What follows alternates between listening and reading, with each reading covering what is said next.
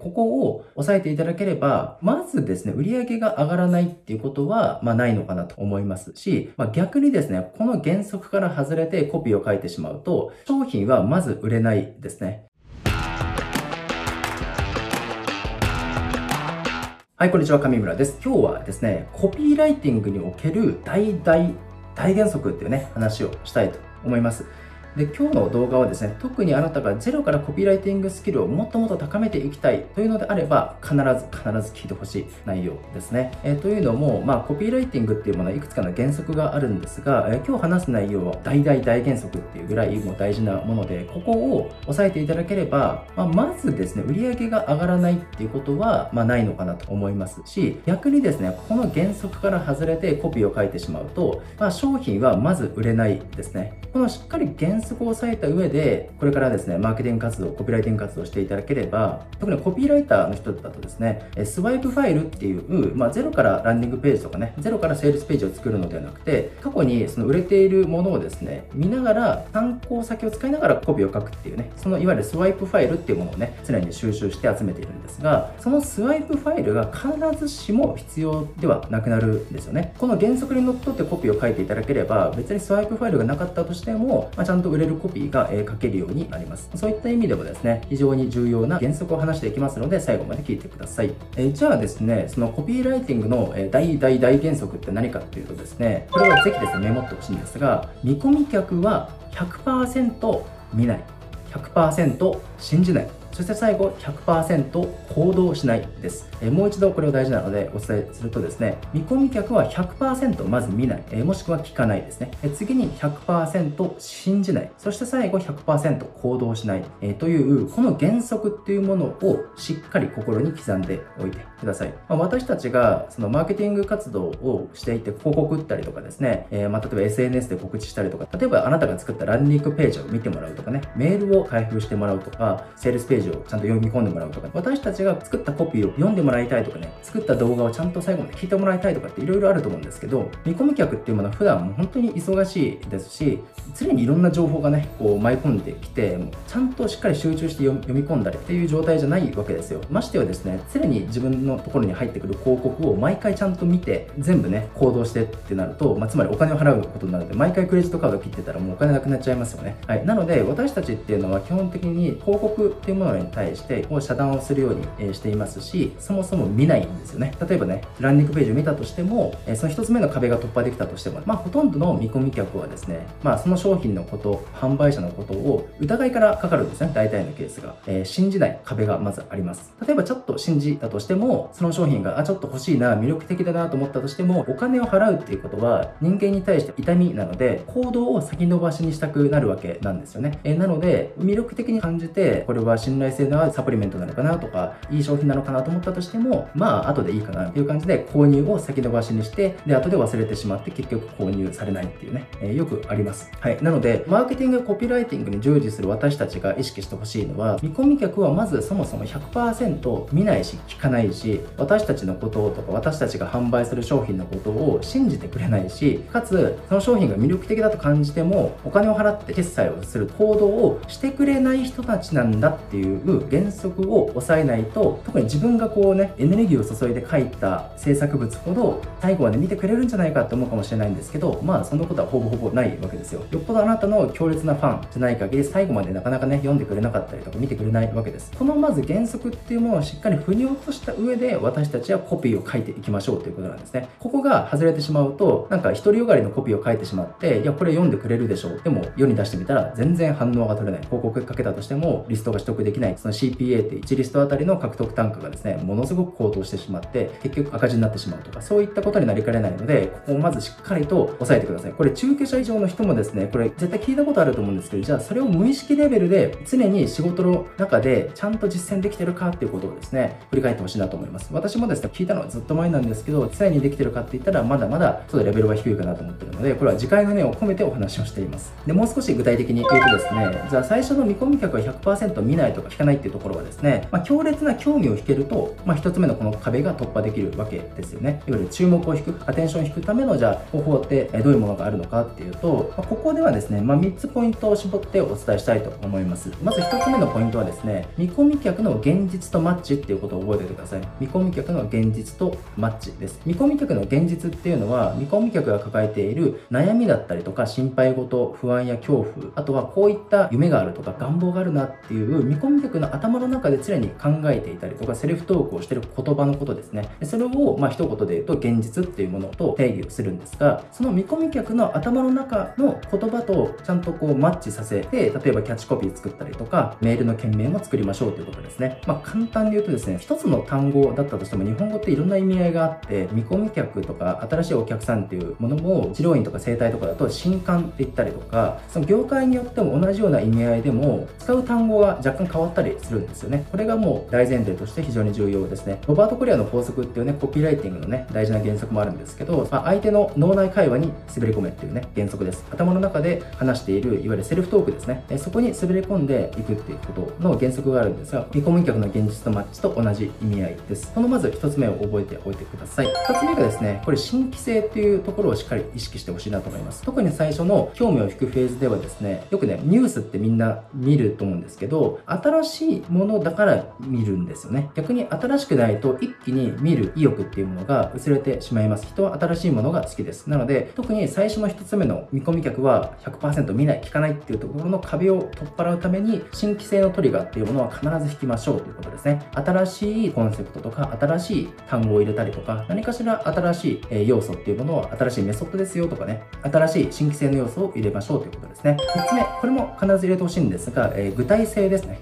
で具体的でないと、見込み客はイメージできないし、結果行動できないんですね。例えば、ダイエットでいい感じになりますよって聞いたとしても、いい感じってなんやねんって思うと思うんですけど、じゃなくて、ダイエットで、例えば3ヶ月で体脂肪率が5%以上を減らすことが期待できる。そういった具体的な数字を入れた方がイメージ湧きやすいですよね。あと、失敗しがちなのは、なんか自己啓発的なね、例えば商品とか販売するときに、人生が変わりますよってすっごいぼやっとしてますよね。それは具体的じゃないっていうことですね。具体的にする一つの簡単な方法は、数字をちゃんと入れるっていうことですね。期間だったりとか、数量とか、えー、そのパーセントとかね、まあ時間もそうですね。そういった数字を入れることによって具体性が出て、見込み客の頭の中でイメージが湧いて、あ、ちょっとその先も読んでみようかなっていう風になって、この最初の一つ目のこう見込み客は見ないとかね、聞かないっていう壁を突破することができますので、これをまずね、覚えておいてください。で、次、二つ目、一つ目の壁じゃあ頑張って突破できました。じゃあ二つ目の壁はですね、信じないんですね。見込み客はランディングページに訪問してみたり、セールスページに訪問したとしても、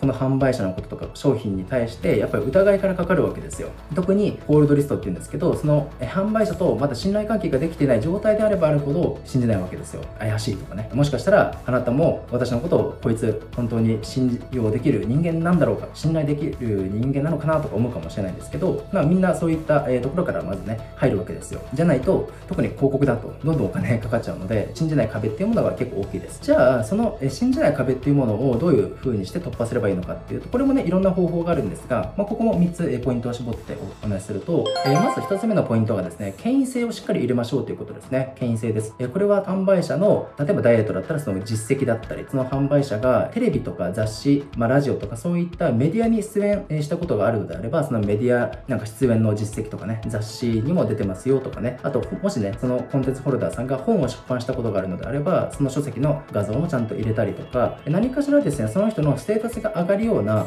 情報だったり写真、こういったものを必ず入れましょう。えー、あとはですね、これまで何人の人に指導してきましたとかね、例えばビジネス系であればこれぐらいの売り上げを上げてきたとかね、え、これぐらいの人数のクライアントさんに対してこれだけの数字の成果を出してきましたとかね、そういった権威性が上がる情報を入れることによって、ちょっと信頼の度合いが上がっていって、信じない壁を突破することができます。2つ目のポイント、まあ、社会的証明のトリガーを引きましょうということですね。社会的証明のトリガーっていうのは、この後ろの本棚にあるこの影響力の武器っていう本にも書いてあるんですけど、まあ、簡単に言うとですね、ラーメン屋の行列ってことですね。えお客様の声とかね、そういったものを提示することによって、あ、こんだけの人がこんなに人生変わってるんだとかね、こんだけダイエットに成功してるんだとか、これだけビジネス変わってるんだってなったら、やっぱり、ちょっと、あ、この人本物かもなっていう感情になりますよね。はい、これも非常に効果的です。で、3つ目ですね、えストーリーも入れましょうということです。ストーリー。で、これはですね、例えばその商品に関連する開発のストーリーだったりとか、そのコンテンツホルダーさんが今の結果を出すまでに、じゃあどうういう辛い経験とかね、どういった困難があって、そこからどういう風にして今の状態になれたのかっていう、そういうビフォーアフターをお客様の声だけじゃなくて、販売者のストーリーもしっかりですね、ありありと描写することによって、えー、人がですね、ストーリーで語られると、まあ、意識がですね、変性式状態みたいになって、まあ、そのストーリーを結構信じてしまいがちになるんですよね。まあ、なので、まあ、悪用は現金というか、ちゃんとその真実のストーリーを伝えた方がいいんですけど、まあ、そういうストーリーっていうものを入れるとより効果的です。この3つのポイントを押さえて、例えばコピーライティングをしたりとかね、セールストークすると、それだけでこの2つ目の壁、えー、信じない壁っていうものを突破することが可能です。まあ、他にもね、いろんな方法あるんですが、まずこの3つのポイントを押さえておいてください。はい、えー、で、最後ですね、3つ目の壁、まあ、行動しないです。興味を持って、あ、この人のこととかね、この商品のことを信じられるな。でも、やっぱりお金を払うって痛みなので、なかなか行動しないわけですよ。じゃあ、行動しないっていう壁を突破するために何が必要なのかっていうところ、まあ、3つポイントを絞ってお話ししたいと思います。まず1つ目がですね、ベネフィットをしっかり提示しましょうということですね。これはですね、その商品を購入してくれたことによって、えお客さんがですね、具体的に、えどういう結果とかね、感情的な得っていうものを得られるのかっていうことをしっかり具体的に描写してあげることですね。ダイエットプログラムであれば、それを受けたら3ヶ月以内に体脂肪率がこれだけ減って、で今まで着れなかった洋服を着れて、でちょっと自信を持って街中に出れて、で異性からの目もね、変わってきたりとか、仕事でも評価が上がって、収入も高まってとかね、同性からも羨ましがられて、素敵な恋人を手にに入れることができるとかね、まあ、これも結局そのターゲットが誰のかによってベネフィットの打ち出しは全然角度が変わってくるんですけど、そういったベネフィットをしっかり提示することによって、あのその商品の価値っていうものがしっかり相手に伝わります。で、え次2つ目はですね、これはですね、まあ、ベネフィットにつながるんですけど、まあ、特典、いわゆるボーナスっていうものもしっかりつけましょうということです。よくね、例えばテレビショッピングでジャパネット高菜さんもメインの商品プラス、さらに今だったらこれもつきます、これもつきます、これもつきますみたいな形で特典ですよね。ボーナスっていうものをつけて、え、今そんなにもらえるの？みたいな。という特典があると一気に感情をグって動くと思うんですけど、まあそういう特典っていうものって非常に効果的です。えなので、あなたが販売したい商品に関連する何かですね、さらにこれをプレゼントするとお客さん喜んでくれるんじゃないかなとか、もっと買いたいっていう感情になるんじゃないかな、もっとこう盛り上がるんじゃないかなっていうものを特典としてぜひ追加してみることを実践してみてください。はい。えー、で、最後、3つ目はですね、え、これをやるといいのが、っていうか、これ、まあ、やらないとまずいっていうものがですね、限定性です。限定性。まあ、これを言葉を変えると希少性と言い換えることできるんですが、人は高単価な商品であればあるほど購入を先延ばしにしたいんですよね。何度もお伝えしているようですがお金を払うっていうのは痛みだからです、まあ、人はですね自分の意思で商品を買うのは好きなんですけど同時にお金を払うの痛みっていうねその絶妙なね感情のなんですか狭間みたいなところでみんな悩んでると思うんですけどちゃんと相手の背中をですねこうポンと押してあげて商品を購入する行動をとってもらうために、えー、しっかり背中を押さなくちゃいけないわけですよね。でそのために一番効果的なのは限定性をつけるっていうことですね。販売する商品が物とかねそういった、え、物販であれば、数量限定をちゃんと打ち出したりとか、あとは販売期間の限定性をつけるとかね、3日間限定ですよ、今日が販売最終日ですよ、あと残り6時間でもうこのカートはクローズしますよっていうことをしっかり伝えることによって、見込む客はちょっとこう焦り出してきて、意外とですね、販売期間3日間あったとしたらですね、最初の販売初日と最終日ですね、これが実は一番売れたりするんですね。はい。なので限定性をしっかり設けて、ちゃんと相手の背中を押して商品を買ってくださいっていうトリガーをしっかり引きましょうということです。え、これをすることによって3つ目の行動しないっていう壁を突破してもらうことが可能になります。まあ、この他にもですね、最初の見込み客は見ないっていう壁、信じないっていう壁、行動しないっていう壁を突破する他のね、方法っていうものいろいろあるんですが、まあそれはですね、また別の機会にお話ししようと思います。まあ私のね、メルマガだったりとか、そういったところでより細かくそういったテクニックとかね、話してるので、まあぜひですね、あの、見つけ出して登録して読んでいただければなと思うんですが、今日はですね、先ほどお話しした内容を取り入れていただくだけでも劇的に売れるセールスページが作れるようになるので、これをですね、ぜひ実践してみてください。